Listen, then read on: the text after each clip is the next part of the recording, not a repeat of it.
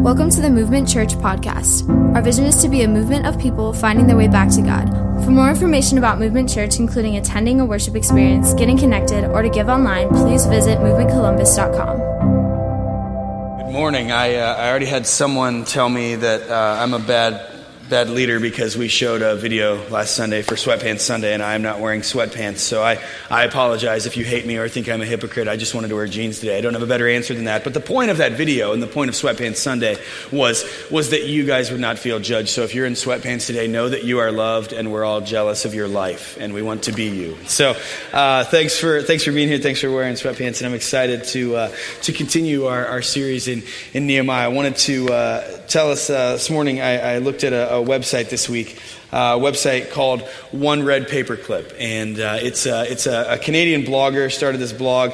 Uh, I know that we're tempted as Americans to not trust things that are Canadian, but I promise this guy's all right. All right. So um, this, this website, One Red Paperclip, um, was by a, a, blogger named Kyle MacDonald. And in 2005, uh, he started with, exactly as the website says, one red paperclip. And through a series of trades, uh, he ended up trading from that paperclip into owning a house. Uh, it, it's uh, a, a, game that maybe you've heard of, maybe you played uh, in church or in a youth club back in the day, but it, it's called Bigger or Better, and he was basically doing that game. And so he started with a paperclip and just kind of put it out on his blog and said, Hey, I want to trade this for something cooler, something bigger or better. And he, he let it be known from the beginning the point of this is that I want to end up with a house. Uh, some of us would look at that guy and think that's not possible. Apparently, he thought he, he could do it. And so I want to read you. Um, some of the things that, that this guy traded for because I think it's pretty crazy. We, uh, we used to play this, this game at my home church when I was growing up. And uh, one time we came back to the church with a, a working copy machine uh, that we were just like wheeling up the sidewalk. And my youth pastor was like, What are we supposed to do with a copy machine? You know? Uh, so it, it, I thought that was like the all time record. I thought that we were awesome, but we never got a house. So these are the, these are the trades that, uh, that Kyle MacDonald made uh, to work his way up to a house. he, he started in Vancouver, Canada, where he's from, and he he traded the, the, the paper clip that he had had after he let it be known, hey, I want to I wanna trade this thing, I want to get rid of it. And uh, someone gave him a, a fish pen right? You got to start small, you got to start somewhere. It's a pretty cool fish pen, as you can see. Possibly the greatest fish pen of all time, but that's where, that's where he started. And so he went from a paperclip uh, to, a, to a fish pen. And, and actually, the, the same day, he, he got the word out in his blog, and, and someone said, Hey, I will trade you a hand sculpted doorknob which I think doesn't sound normal. And as you can see, it uh, looks really weird. I think we've even got a picture of him. He, he took the time to, to put it on a cabinet or something. But um, eventually, he, he traveled uh, down to the States and uh, he traded that, that doorknob for a, a Coleman camping stove, right? So, uh, nothing too terribly exciting about a Coleman camping stove, but uh, if you started with a paperclip, you can see how this is starting to get exciting, right? So, uh, he has his camping stove and he's, he's driving around, and he actually had someone offer uh, clear out in California, hey, I've got a, I've got a Honda generator that I'll, that I'll trade you. And so he, he drove out there and he, he traded them for the, for the generator. And uh, then someone back in New York said, you know, I actually need a generator. And so they, they said, well, I'll trade you for what, what they build a, an instant party, right? It was a, it was a keg, it was a Budweiser sign, and, and, and that, was, that was supposed to be an instant party. Personally, I think you need friends, but that's, that's Kyle's problem, right? So um, he, he started trading this stuff up, and he ended up with the instant party. And, and so uh, he drove back up to, to Canada because at this point, this had started to hit the press. And uh, there was a radio host that said, Hey, I've got a, I've got a snowmobile that I'll, I'll give you. And so, just in a, in a matter of a few trades, this guy has gone from a paperclip to a snowmobile. I'm starting to think that I should maybe try this, right? And so he, uh, he ends up with a snowmobile. And, and uh, as he's on the radio, uh, they said, Is there anywhere you won't go for a trade? And I don't know why. He just thought this was funny. He said, Yeah, the only place I won't go is uh, Yahk, British Columbia. Just this random city that he thought it'd be funny to make fun of kind of how the world likes to make fun of Cleveland, as, as you know, as Ohioans, right? So maybe this is a place Canadians make fun of, but he said, yeah, I'll go anywhere but there. So someone was listening and they said, oh, actually, our, our town of Yahk, British Columbia is, is, is pretty awesome. And so they said, we'll, we'll give you a free ski trip, a free, a free two person trip to Yahk, British Columbia, just to redeem their city. And so he traded the snowmobile on this, uh, this trip to Yahk, British Columbia. And then he traded that for a box truck. Now, a box truck is not glamorous, but owning a box truck is kind of cool, and you can see how there's some dollars behind this. Then eventually, he, uh, he traded the, the box truck for a recording contract. If someone wanted to make an album, someone wanted to get some studio time, someone needed a producer, someone needed an audio engineer, that would be a big deal. And so you can see that he, he traded that for some studio time. And you can tell that this is about 10 years old when baggier clothes were, were much cooler, right? He kind of looks like Shaggy from Scooby Doo in that picture, but he traded it for some studio time nonetheless.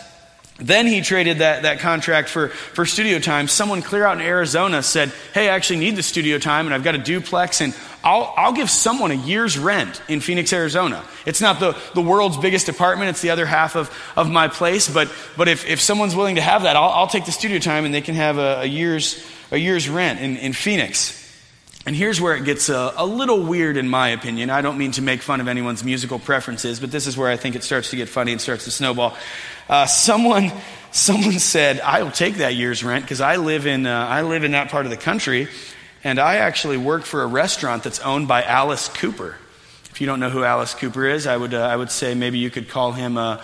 an older version of Marilyn Manson, maybe that might be a, a good uh, a good uh, comparison. But he's a he's a musician who uh, there, I don't think it's true, but there's there's always that rumor that that he used to throw live puppies out in the audience and all kinds of crazy stuff. Alice Cooper probably not a children's musician, right? So uh, anyway, someone worked for him and and they said, yeah, we'll we'll take the rent. Um, how about, how about I trade you one afternoon with, with Alice Cooper? Whoever wants this can, can get that. And so that's probably not a normal prize, but there are people that love Alice Cooper. And so these are some of the, the girls that, that took him up on it, and they ended up spending time with Alice Cooper. Now, this next trade, I personally think is kind of backwards, although I'm not a huge fan of Alice Cooper. I understand that he's a celebrity, and that's kind of cool. He traded the, uh, the afternoon with Alice Cooper for a Kiss snow globe right? So, so there, there he is hanging out with Alice Cooper. They have the red paperclip. They're doing the whole thing. That's not the actual paperclip, as you can tell. Alice Cooper was trying to revive his career by the press of this. Good try, Alex. But he traded that afternoon for a Kiss snow globe. Now, I don't know that. I feel like that's something that I would find at Goodwill. Maybe also I don't like Kiss, but uh, it feels like it's like a $10 thing. But apparently, if you're a Kiss fan, this is like rare and collectible and a big deal. I'm not a Kiss fan. Uh, but I may paint my face next week. Actually, let's all paint our faces and keep this theme thing going. This is Sweatpants Sunday. Next week will be Paint Your Face like any member of KISS that you want Sunday. Uh, Gene Simmons Sunday would sound cooler because it's got some alliteration. But he, he did that nonetheless. They traded for the snow globe. And here's where it gets kind of crazy uh, because he was, he was contacted by, by a, a, an actor, by a, a producer that said, Hey, I want that snow globe and uh, I'll trade a role in my next movie for that snow globe. So, some of us are into movies, we're into Hollywood, and, and, maybe if you're not, you still would think it'd be a cool bucket list thing to say, yeah, I'd like to, I'd like to be in a movie at some point. I can just say to my friends, I can, I can pause it when the main character checks into the hotel and say, that's me right there, the guy sneezing in the lobby, you know, or whatever. Probably not a glamorous role, but nonetheless, there was a role in a, in a movie. And so it's getting to be a, a, pretty cool thing starting out with a paperclip. And here's, here's where it happens because someone said, Yeah, I want to be in that movie.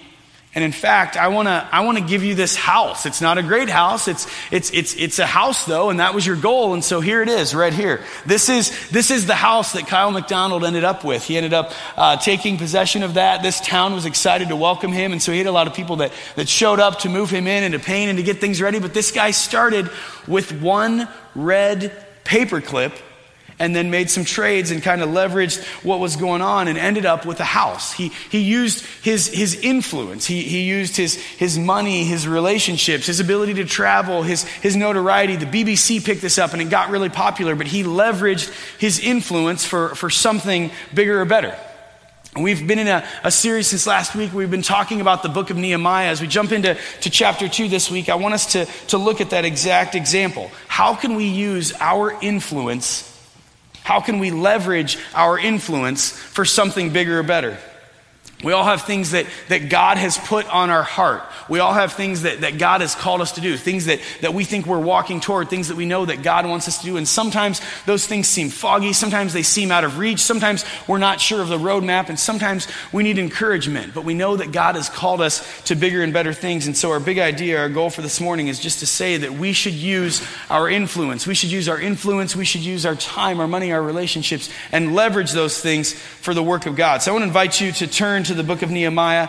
Uh, we're going to be in chapter 2. It's on page 371. You probably got a Bible in front of you, behind you, underneath you, in your seat there. If you don't own a Bible or you don't have a copy of God's Word, feel free to, uh, to take that Bible there on your seat home with you. feel free to uh, consider that our, our, gift to you. We want you uh, reading God's word and having a copy of that to read. And so we're going to be on page 371 Nehemiah chapter 2. I want to remind you where we were last week and, and kind of what this, this story looks like. The nation of Israel, as you know, many of you know, uh, they, were, they were God's chosen people. They were the country that God said, I'm going to build you up, I'm going to walk with you, I'm going to journey with you, I'm going to make you great. And the nation of Israel didn't always care about that promise. In fact, we see throughout the Old Testament that the, the spiritual timeline of the nation of Israel was kind of we're following God, we're not following God, we're following God, we're not following God, we're following God, we're not following God. And, and so eventually God said, Your disobedience is, is putting distance between us. It's, it's, going to, it's going to affect you.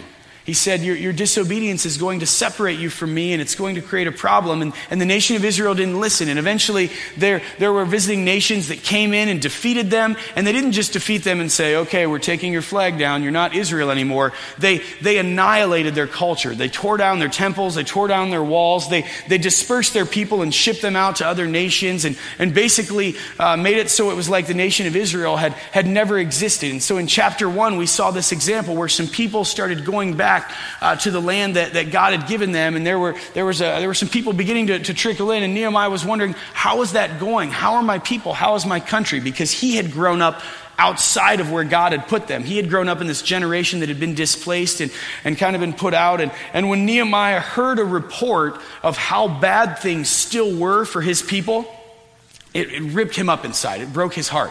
He knew what God had promised them. He knew what God had been offering them to be his nation. He knew what God had called them to. And the fact that they were so far from that broke his heart. Last week we said that the things that, that break God's heart, the things that break God's heart, the things that upset him, the things that cause him to, to have compassion for us, for us should, should also break our hearts. And we said when our heart lines up with God's heart, it can be a powerful thing. And so I want to take us to, to chapter 2 this week and continue to, uh, to look at this story. We're just going to read this and, and kind of pull out some things and see what God has for us. So let me read chapter 2 of Nehemiah, page 371. You can, you can follow along, underline something, take some notes if God puts something in your mind and in your heart. It says this in verse 1 Early the following spring, in the month of Nisan, during the 20th year of King Artaxerxes' reign, I was serving the king his wine. I had never before appeared sad in his presence. So the king asked me, Why are you looking so sad? You don't look sick to me. You must be deeply troubled. Then I was terrified, but I replied, Long live the king. How can I not be sad? For the city where my ancestors are buried is in ruins, and the gates have been destroyed by fire. The king asked, Well, how can I help you? With a prayer to the God of heaven, I replied, if it please the king, and if you are pleased with me, your servant, send me to Judah to rebuild the city where my ancestors are buried. The king, with the queen sitting beside him, asked, How long will you be gone? When will you return? After I told him how long I would be gone, the king agreed to my request. I also said to the king, If it please the king, let me have letters addressed to the governors of the province west of the Euphrates River, instructing them to let me travel safely through their territories on my way to Judah. And please give me a letter addressed to Asaph, the manager of the king's forest, instructing him to give me timber. I will need it to make beams for the gates of the temple fortress, for the city walls, and for a house for myself. And the king granted these requests because the gracious hand of God was on me. When I came to the governors of the province west of the Euphrates River, I delivered the king's letters to them. The king, I should add, had sent along army officers and horsemen to protect me. But when Sanballat the Horonite and Tobiah the Ammonite official heard of my arrival, they were very displeased that someone had come to help the people of Israel. So I arrived in Jerusalem. Three days later, I slipped out during the night, taking only a few others with me. I had not told anyone about the plans God had put in my heart for Jerusalem. We took no pack animals with us except the donkey I was riding. After dark, I went out through the valley gate, past the jackal's well, and over to the dung gate to inspect the broken walls and burned gates. Then I went to the fountain gate and to the king's pool, but my donkey couldn't get through the rubble. So though it was still dark, I went up the Kidron Valley, instead inspecting the wall before I turned back and entered again at the valley gate. The city officials did not know I had been out there or what I was doing, for I had not yet said anything to anyone about my plans. I had not yet spoken to the Jewish leaders, the priests, the nobles, the officials, or anyone else in the administration. But now I said to them, You know very well what trouble we are in. Jerusalem lies in ruins, and its gates have been destroyed by fire. Let us rebuild the wall of Jerusalem and end this disgrace. Then I told them about how the gracious hand of God had been on me and about my conversation with the king. They replied at once, Yes, let's rebuild the wall. So they began the good work. We see in the example of, of Nehemiah, we see someone who, who has a heart for the things that God has a heart for. We see someone who, who wants to do the things that God has put in his heart and the things that God has called him to do. We see an example of obedience, and there's some things that we can learn. We've called this series Nehemiah, the Leader Within, because I know and I trust and I believe that all of us have a calling that God has placed on our life. There are things that we all share in common, things that God has called us to, and there are specific things that God has called you to. And what does it look like for us to, to leverage who we are and where we're at and work toward those things? What does it look like for us to respond to the things that God has put on our heart and to successfully go after them and achieve them and honor God? I think there's a few things that we can learn from the example. I think a few things that we can, we can teach to our inner leader, a few things that we can, we can say to our inner leader to awaken our inner leader as we look at this story. The first thing is this that, that we can leverage relationships. We can leverage relationships and we can leverage influence. I think we see that in the example of Nehemiah. I mean, God put this on his heart, and I, I love that it doesn't just say, when Nehemiah went to talk to the king, he was, he was kind of nervous. I think we've all talked to a boss and wondered that when we say, like, can I take two weeks of vacation back to back? Is, is that okay if I do that? You know, we've all had that moment where we're like, I don't know if this is going to happen. It doesn't just say he was nervous, it doesn't just say he was scared. It says he was terrified. Because this was a culture, when you talk to a king, if you like sneeze and it goes on the king's hand, he might just say off with his head and send you out, right? Even though he was a cupbearer, even though he was a big deal, talking to the king was a big deal. And yet Nehemiah said, God has made me a cupbearer. God has put me in this place for this time. God has given me this relationship. God has given me this position, this title, this platform. I'm going to use that for what God has put on my heart. I'm going to take advantage of that. I'm going to, I'm going to leverage that. Nehemiah had influence, and he said, I'm willing to use that for what God has called me to do. I keep using the, the word leverage, and maybe some of you uh, instantly think that, that that means a lever. Maybe, maybe a, a better uh, word picture would be a teeter totter, right? There, there's always uh, this magic of being a child and using a, a teeter totter and the things that you can do on a teeter totter. There's, there's a, a grown up adult version right now at COSI where if you pull on a rope, you can lift a Honda Civic. And it's pretty awesome if you haven't been to COSI, right? My, uh, my boys love to go there, and it, it, they almost don't even really fathom how it works. They're just like pulling on a rope and they're watching a car go up in the air, and they're like, How did I do that? And I'm like, Leverage. You know, I try to explain it, and they don't get it at all. And so, anyway, there's a, there's a day they'll get it, but it's so fun because you can, you, can, you can basically just take this leverage and take this concept that God has built, and you can lift a car. And I don't know if you're stronger than I am, but I'm not regularly lifting cars, even small light ones like a Honda Civic, right? And so, that's what leverage means. Leverage doesn't mean like, hey, go out and work and lift, lift something. You know, like if I, if I lift this Bible, that's, that's not impressive. That doesn't take leverage. It doesn't use leverage. Leverage, when I think of leverage, I think of, of doing something that's out of my league, right? Like lifting a car, like saying, I don't know how this is going to work. I don't know how God is going to multiply this, but I'm going to pull on this rope and it's, it's going to lift a Honda Civic. This is, this is what Nehemiah was doing. He was saying, God's giving me this, this relationship. God's giving me this title. God's giving me this office. God's giving me these friends. He's giving me this platform. He's giving me this money. I don't know what God has given you. But Nehemiah leveraged those things for what God has put in his heart. I think some of us would look at that and say, yeah, he didn't just leverage him. He, he, he kind of risked and, and committed career suicide there. What if that wouldn't have happened? I think that that's what we can learn from his example. I think he, he knew what God had put in his heart. He knew what God was calling him to do. And he was saying, this is, this is why God has put me in this position. This isn't something I should be afraid of. This isn't something I should avoid. I have this much money in my checking account, or I live in this neighborhood, or I have this job, or I'm on this board, or I have these friends, because God wants me to leverage those things for His name, for His work, for His glory, for the gospel. God has put me in this situation for right now. We should leverage our relationships and our influence for the work of God. I think another thing that, that we can learn from, from Nehemiah, you look on through this example and you look at how he did this, but Nehemiah was a man that, that always built a team. He was always taking people with him. He mentions that he, that he had a team, and later on in this example, we see as the walls are rebuilt, the people that he would talk to, the people that he would recruit, the people that he would say, This is not a one man job.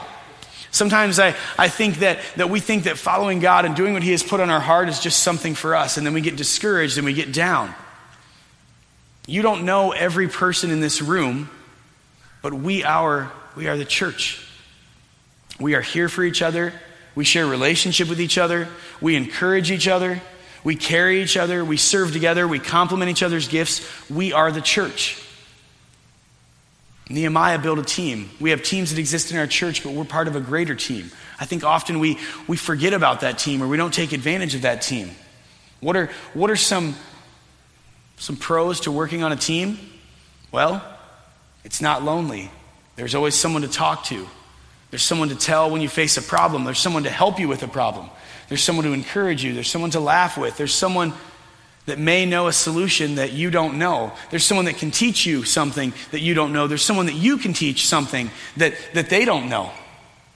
And many hands make light work. And so, if God has put something great in your heart, if God is calling you to do something, and, and sometimes you, you're tempted to think, I can't, I can't do that.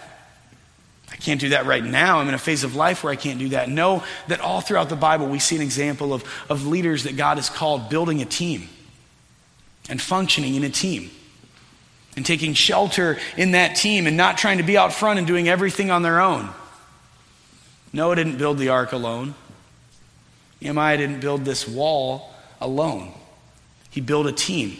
He put people in places where they could succeed. That's the next thing that, that we can learn from him. As we look at the example, you can maybe have a chance to, to read on in these chapters this week, chapters 3 and, and chapter 4. But Nehemiah put people where their passion was. The way that, that city gates would, would work, obviously, it's, it's, it's just like a, a road would go around a city now. There are roads in this town and in your town and in your city that you're more passionate about than other towns, right?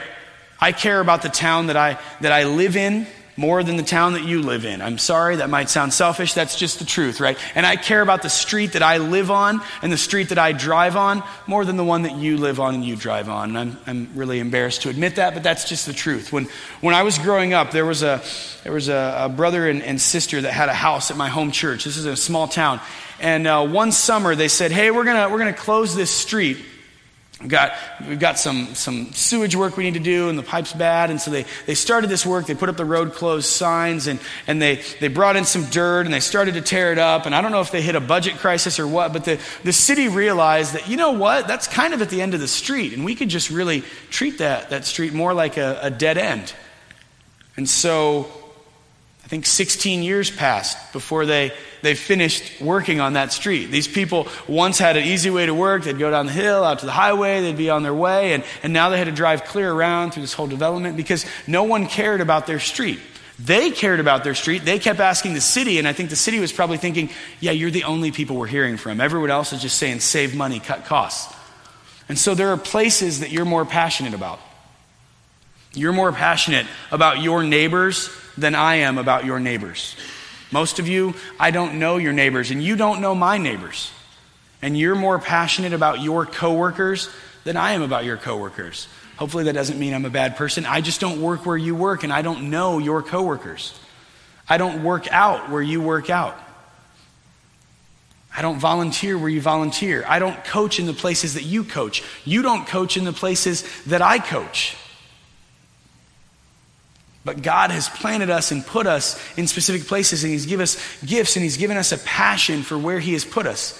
Nehemiah knew what God had called him to do. He built a team to do that, and then he plugged people in where their passion was. He said, Hey, you're going to live in this corner of the city. You're going to be by this part of the wall. You probably don't want other nations breaking into that wall and hurting you and your family, right? Then why don't you build that part of the wall? Why don't you take care of that? Why don't you make it so good that you can be super proud of it and you can know that your family is safe? Nehemiah plugged people in where their, where their passion was, and he put them where their purpose was, and he said, This is how God has called us to move. This is how God has asked us to move. Sometimes I think we have to recognize that God has put us in a specific place for a reason. God has you living in the apartment or in the house that you're in because he wants you to reach the people that live around you. It's not just random chance. Sometimes we think like, yeah, I just picked a place because the rent was cheap or because it worked out or because they, they would give me a six month lease instead of a 24 month lease or yeah, the financing worked. I just, this is where I ended up. You really think that, that God didn't know you were going to end up there? You really think that God didn't know that every day when, when you and that other person get home from work at 542 that you're going to make eye contact and, and talk about the weather and talk about sports and talk about how your kids won't let you sleep at night? You really think that, that you could exist in a place or in a job or in an organization, or you really think that your, your kid just happens to be on that soccer team? No, God has planted you in a place for a reason. And if we're going to do what God has put in our hearts, we're going to build teams of, of people that are going to respond to that. We have to realize that, that God has put us in certain places, and it's our job to be passionate about those things. It's our job to leverage those things. It's our job to, to build what God is building in the specific relationships in the specific location where we are. So, what can we learn from the example and from the story of Nehemiah? That he was an absolutely perfect leader and everything was great and ended up okay. There was a problem, he was upset. He got some money, he built the wall, and then they all did a song and dance at the end, just like a Disney movie, right? No, I was kind of setting you guys up, I got to be honest. I only read through verse 18 because things, things are not perfect for our good friend Nehemiah. There are some things that, that start to happen, and so we want to look on at this. We want to, we want to see what goes on, and, and I, there's, there's something that you can know. When God calls you to something, you can probably expect that there will be some frustration. You can probably expect that, that everything is not going to go perfect, and you can expect that you're going to face some opposition. I, uh, a few weeks ago, I, I, told the story of when I met my wife, Kristen. I think I faced some opposition. I, like Nehemiah, knew that God had called me, that I was supposed to marry her, right? So I strolled up to her and said something like that Hey, baby, God wants me to marry you. And I think she was, uh, she was, you know, just showing me what opposition looked like and saying, like, No, God didn't tell me that, right? And so it took a while, but I, I wore her down. And so when God calls you to something, you're going to face opposition. Kristen's going to hear about this later. It's not going to go well for me. But when we, when we decided that we were going to start Movement Church, we said, well, eventually we're going to get to a place where there's going to be services and chairs and people, and we're going to need a place to meet. And maybe you've heard me say this before. But one night we came to, the, we came to Hilliard and we said, all right, maybe it would be cool to meet at that school or the community center or this place. And so we got our launch team together. There were like 20 of us. And we're like, let's go to all of those places and let's, let's pray over these places and see what God will do. And the next day we had set up meetings with a lot of these places. And by like 10:30 a.m. on a Monday, we had heard no from all of these places that we had taken our launch team to the parking lot to pray over and say, "God, go before us, give us favor. We know you've called us to build a church. We know you want us in the city of Hilliard. We know you, we, you want us on the west side of Columbus. Let's see you move and do great things." And and we prayed, and it wasn't just that nothing happened. We got we got no's. And so sometimes when you're called to do something, there are going to be moments of favor. There are going to be moments where you're thinking, yeah, God's moving and God's working. But there's also going to be some frustration. And so here, here are some things that happen to Nehemiah. Here are some things that we can learn from his example. Because when God calls you towards something, you can expect attacks. You can expect to feel attacked at different times, and you can expect it to not be great. You don't have to turn to all these things, but I want to just read some of things to you. We already skipped over this one, but let's go back to chapter 2, verse 9. When I came to the governors of the province west of the Euphrates River, I delivered the king's letters to them. The king, I should add, had sent along army officers and horsemen to protect me. Nehemiah wasn't just traveling like, everything's great, God called me to work. They sent an army with him. Do you know why you send armies with people? Because they want to kill you, right? They don't, they don't send armies with people just like, uh, stand around him and make him look cool, you know? Maybe like all march in unison. It'll kind of be like choreography or you guys will look real regal. No, they sent an army with him because people were out to kill this guy. Other people weren't saying, hey, come back here and, and make Israel great again. Take our land and, and take our crops in this area and the things that we've been, been blessed by that, that God meant for you. Come back and take those. People wanted to stop this guy and wanted to shut him down. And so there's an army with him. He's facing ridicule, he's facing danger. I don't know if you've read this story, maybe you don't know the story. Skip on over to chapter 4 if you want to, or write this down, read it later this week. But there's a man named Sanballat, and says he was very angry when he learned that we were rebuilding the wall. He flew into a rage and mocked the Jews, saying in front of his friends and the Samaritan army officers, What does this bunch of poor, feeble Jews think they're doing? Do they think they can build the wall in a single day by just offering a few sacrifices? Do they actually think they can make something of stones from a rubbish heap? And charred ones at that. This guy is super encouraging, right? How many of us have, have ever uh, had to build something from like IKEA or Walmart, like weird conversation that has screws that don't even make sense, and, and someone stands over you and says, like, doesn't that one thing go over there? Are you sure you did that right? That's, that's bad enough, right? Well, this guy is standing there mocking Nehemiah. He's not mocking what God has called him to. He's, he's mocking his people. He's mocking everything about him. He's saying that he's a joke and his, his leadership is a joke. And so Nehemiah is facing this. People are, people are out to kill him and people are out to mock him and, and tear down what he's doing. He's, he's seeing attacks. Chapter 4, it goes on at verse 6, it says this At last the wall was completed to half its height around the entire city, for the people had worked with enthusiasm. That feels pretty good, right? Verse 7 says this. This is that Sanballat guy again. Man, he's a bad person. But when Sanballat and Tobiah and the Arabs, Ammonites, and Ashdodites heard the work was going ahead and that the gaps in the wall of Jerusalem were being repaired, they were furious. They all made plans to come and fight against Jerusalem and throw us into confusion. But we prayed to our God and guarded the city day and night to protect ourselves. Same guys that are, that are looking to rough rough him up, that are looking to mock him, now they're coming to send him into confusion. And I'm assuming that maybe there, there could have been some punches thrown if we had been there, right? These are people that are, that are not celebrating what he's doing. They're not out for what he's doing. Sometimes we think that, that when God calls us towards something, if, we, if like one thing goes wrong, God wants me to, to share my faith with my neighbor. Oh, I saw he put up a for sale sign. He'll probably be gone tomorrow. I guess I should never talk to him again.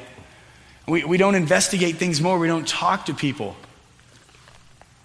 I know God wants me to, to share the gospel with my coworkers, but one time seven years ago, me and this guy had an awkward interaction in a meeting, and so we don't make eye contact anymore. So I'm not, I'm not going to share with that guy. Sometimes we, we face attacks and we, we, we face things that we think discourage us, and we think that God is saying, Whoa, whoa, whoa, whoa, whoa, stop. I didn't, I didn't really put that in your heart. I didn't really ask you to do that. You've, you've faced ridicule or you've been in danger. You should stop and go home and, and just, just forget I ever mentioned that. No, we can learn from the example of Nehemiah that sometimes God puts something in our heart. Sometimes God, God wants us to leverage our life and leverage our relationships and our time and our money. And sometimes we have to push through those attacks. Here's some more fun stuff that, that Nehemiah faced. Verse 10 of chapter 4. Then the people of Judah began to complain. The workers are getting tired and there's so much rubble to be moved. Will we ever be able to build the wall by ourselves? Just starting to starting to whine starting to get discouraged themselves starting to feel lazy. We already celebrated the fact nehemiah built a team. He was a great leader. And now the people are saying like this is stupid nehemiah. We don't want to do this. We want to go home. And so he's he's he's facing the attack of, of morale. He's seeing laziness. And yet he keeps moving. He keeps going. And there are more people threatening on his life. You could go on in chapter 4 there. If you, if you were to read it, you would see that, that the things were not great. There were people that are saying, Yep, we're going to come and mess you up. We're going to come and beat you up. We're going to come and kill you. We know you might have some army, but we've got, we've got a little more of an army, and, and it's time to get rowdy, Nehemiah. We're going we're to come at you. We're going to intimidate you. We're going to hurt you. We're going to take you away from what God has called you to do. And so he faces wrath. He faces ridicule. He faces laziness of his people. He faces discouragement. He faces fear. He even faces some internal strife. His people themselves are not always excited about what God has called them to. Chapter 5 says this About this time, some of the men and their wives raised a cry of protest against their fellow Jews. They were saying, We have such large families, we need more food to survive. Others said, We've mortgaged our fields, vineyards, and homes to get food during the famine. And others said, We've had to borrow money on our fields and vineyards to pay our taxes. We belong to the same family as those who are wealthy, and our children are just like theirs. Yet we must sell our children into slavery just to get enough money to live. We've already sold some of our daughters, and we are helpless to do anything about it, for our fields and vineyards are already mortgaged to others.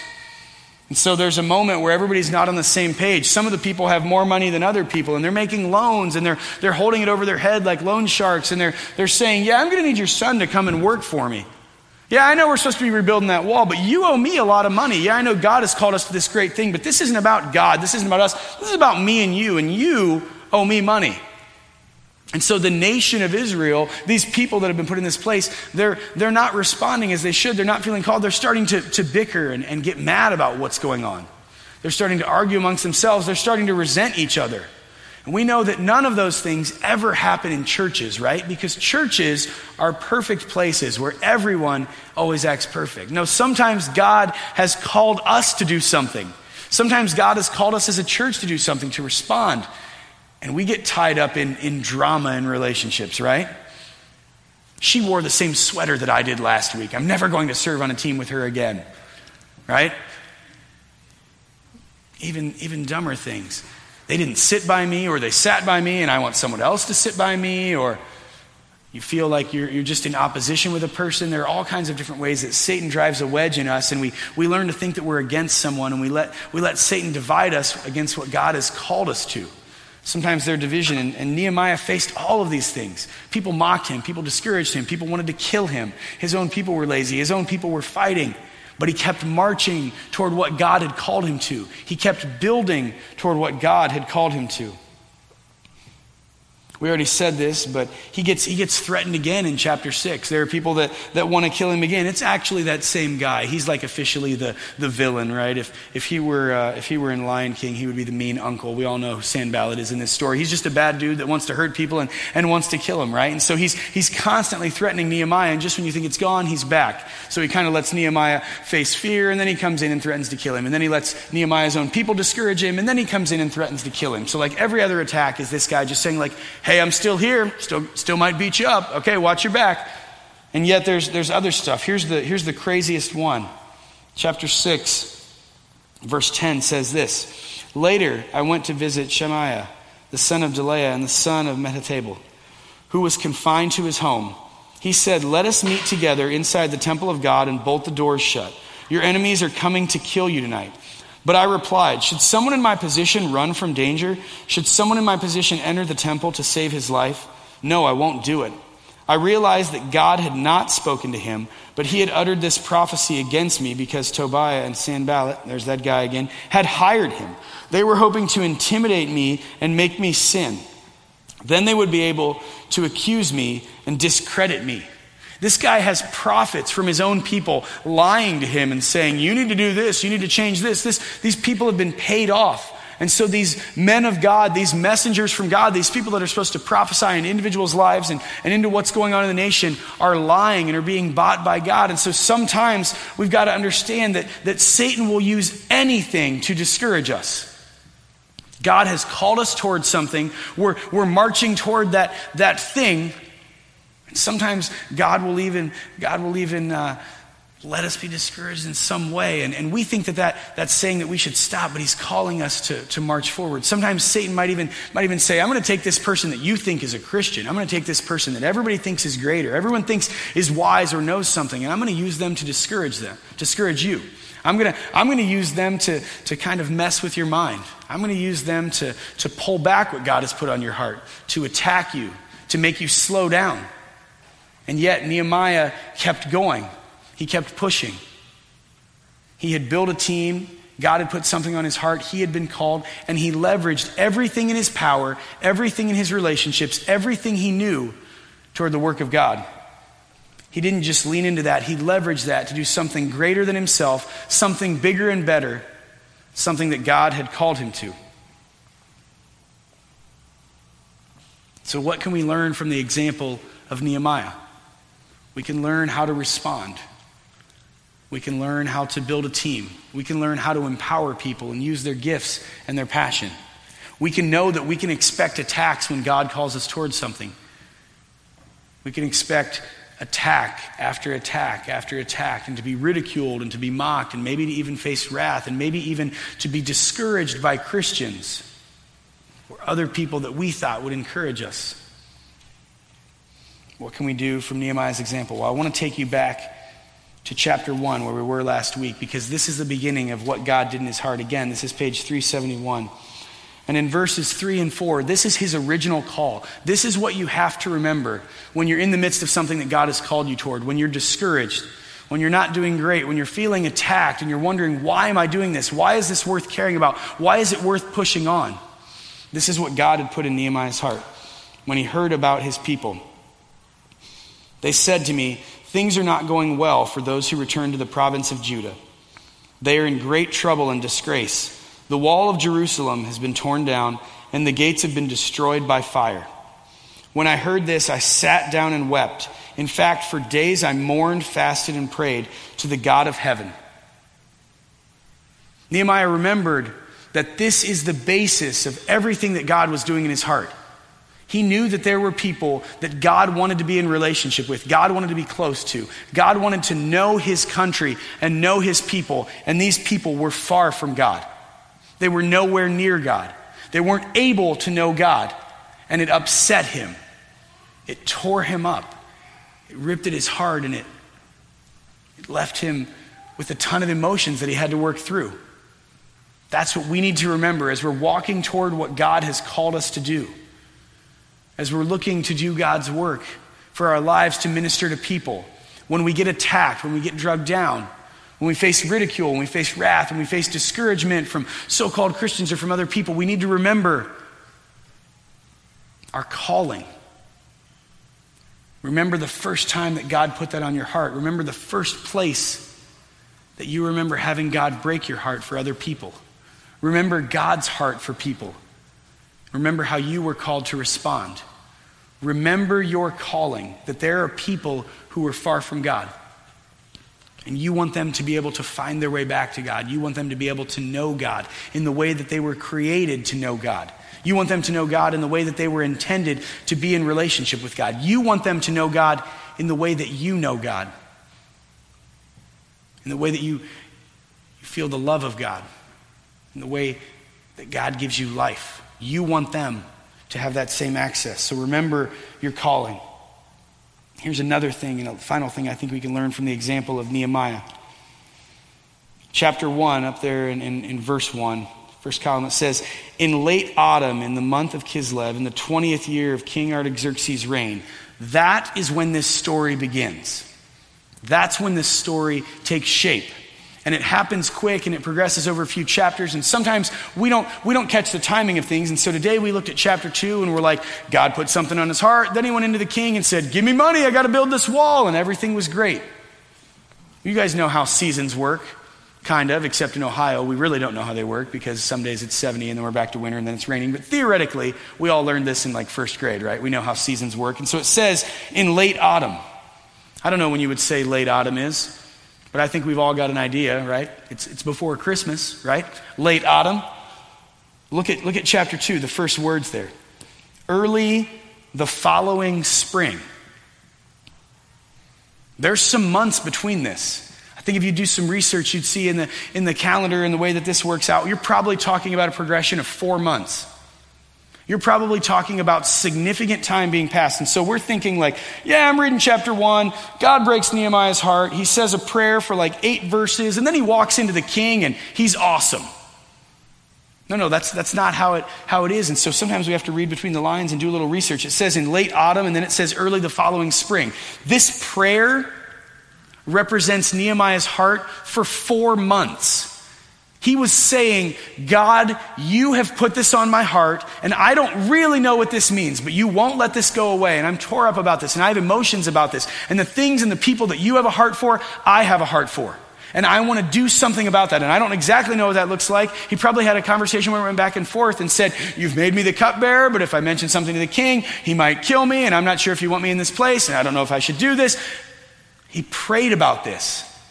He petitioned God. He went before God for days and for weeks and for months. And he said, God, you have put this on my heart. You have put these people on my heart. You've given me this platform. I want to do something about it. I don't know what that is, but please guide me. Please make that very, very obvious. Make it very clear what you've called me to and what you want me to do.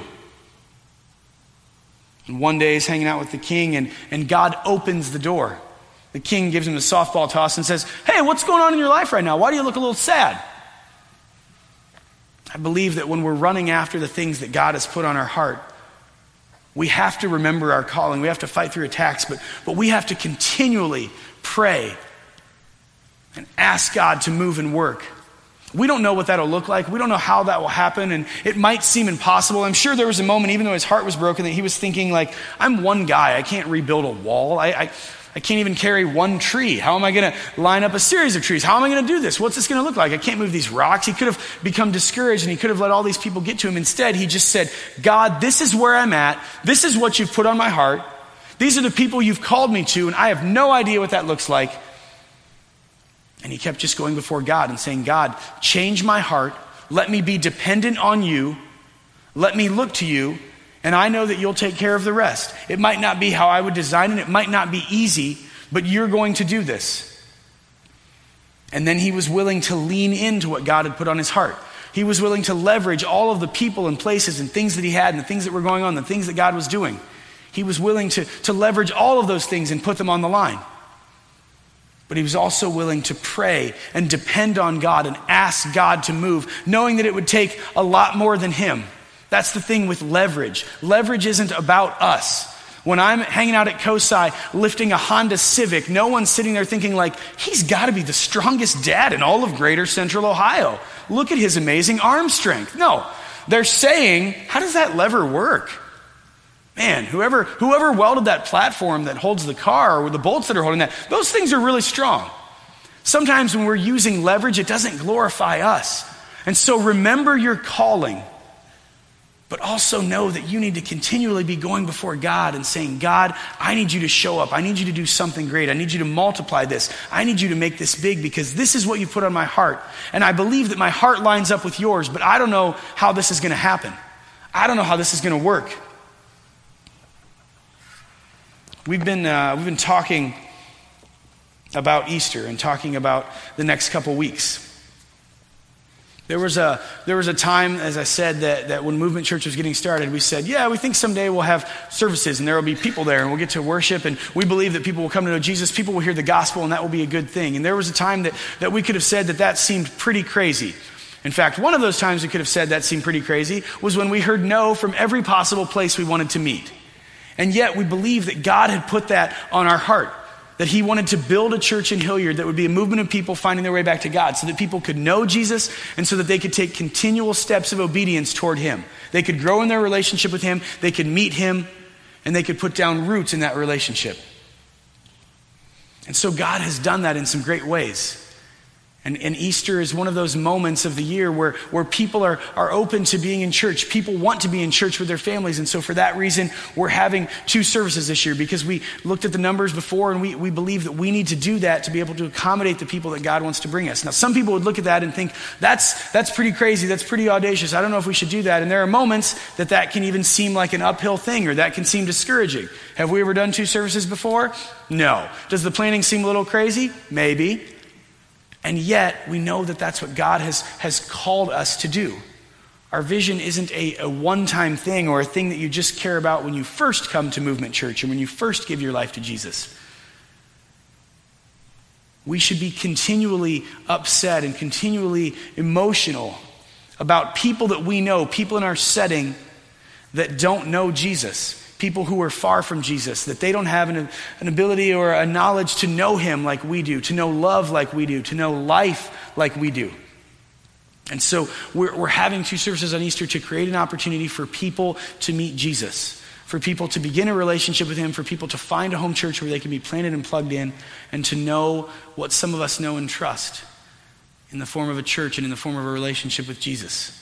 We're not doing that because it's, it's all about hype. We're doing that because we believe and we know that God's heart is broken for his people, people that were created to know him and people that now don't know him. And so we're, we're going to do some things that, you know, not to be flashy, but we're going to we're gonna have a, a photo booth and we're going to have first impressions ready to treat your friends and family with respect and with kindness and give them an, uh, an opportunity to, to be in a church and think, hey, these people aren't as weird as I always thought they were. And we're going to have coffee and some of the things that we always do. And we'll have t shirts and we want to we wanna make sure that they have a good experience. But I want you to know that all of those things don't happen unless we push through discouragement and we push through the, the things that, that sometimes we let stop us. This is, a, this is an opportunity for us to respond to God's heart, to make our heart line up with God's heart, for us to see something powerful happen. But we need you to be passionate about the place that, that God has put you in. I'm not going to invite your neighbors. Although, just so you know, if they live in Hilliard, they'll be getting a mailer, or maybe they already got it advertising this service. And so you can say, hey, did you get something in your mail from, from Movement Church? That's, that's my church. But you'll need to be the one that has the follow up conversation. You'll need to be the one that talks to the people that you coach with. You'll need to be the one who talks to the people that you work with. We've, uh, we've got these cards, we've been telling you about them. There's some on your seat. We put them there not because we want to be annoying, but because we, we think there's power in a simple invite. Some examples of, of ways that, that you could use this. It, it's not rocket science. Sometimes you can walk up to someone and say, Hey, I would love for you to go to church with me on Easter. I'll pay for your lunch afterwards, and, and hand someone a card. You could, you could ask if, if you can put them in a favorite business that you go to. Might sound crazy, but I know some of you have relationships with the Starbucks barista like we can't even fathom, right? There are some of you that that is, that is your place. And so if you said, hey, my church is doing this, can I put some of these on the counter? They'd be like, yeah, cool, sure. Some of you could, could hand these to your barista or hand these to your mechanic, and that wouldn't seem crazy because you have a car that breaks down once a week and you're best friends with your mechanic, right? Or you go to Starbucks twice a day, and like I said, you're best friends with your barista. There are places and relationships and situations and platforms that God has given you that you can leverage for the work of God. And I hope that we're excited about that. I hope that we're not just excited about that, but we're willing to, to walk through discouragement and walk through fear and walk through ridicule and, and go through those things, just like Nehemiah did, just like his example for us, so that we can see God move, so that we can see God work. We said today that we should leverage our influence, our platform, our money, our times, our relationships for God. But the question is not should we. I think the Bible makes that clear. The story of Nehemiah makes that very clear in many, many different situations. The question is will we? If you don't pass out one of these cards, that's, that's fine. I think those are a good tool. But the point is do you have a heart for people? Do you have a heart for people to know Jesus? Do you have a heart for lost people the way that God has a heart for lost people? Are you willing to have a conversation and to, to give an invite? To people that you work with, to people that live next door to you? Do you care about them? And are you willing to lean into those things, to leverage those things, to know your calling, and to pray for God to show up and multiply your calling and do something bigger and do something better? That's my prayer for us as a church. That's my prayer that, that we will use God's leverage so that He can do something bigger and better through us for Easter. Let's pray. God, thank you that you are bigger, you are better than anything that, that we try and anything that we do. God, thank you for the example of Nehemiah. Thank you for the way we see him battling through adversity and battling through things that, that he could have quit and walked away from. God, we want to be people who walk toward your calling, walk toward the things that you have put in our hearts, who walk toward the things that you've asked us to do who battle through discouragement and, and all of the things that, that could stop us. God, help us to, to remember the things that you've called us to, remember the things that you've given us a heart for, and to pray that you will give us leverage, that you will give us the boldness to use our leverage, Lord, and, and to thank you and ask you to show up and even create leverage, Lord, to work in our relationships, to work in our workplace, to work in our neighborhood, so that we can be a connection for people to know you. God, I pray that we'll be a church, we'll be a group of people that are burdened for that, that are upset for that. God, be with us as we go this week. Empower us to, to move and work and to be your church outside of these walls. It's in your name I pray. Amen.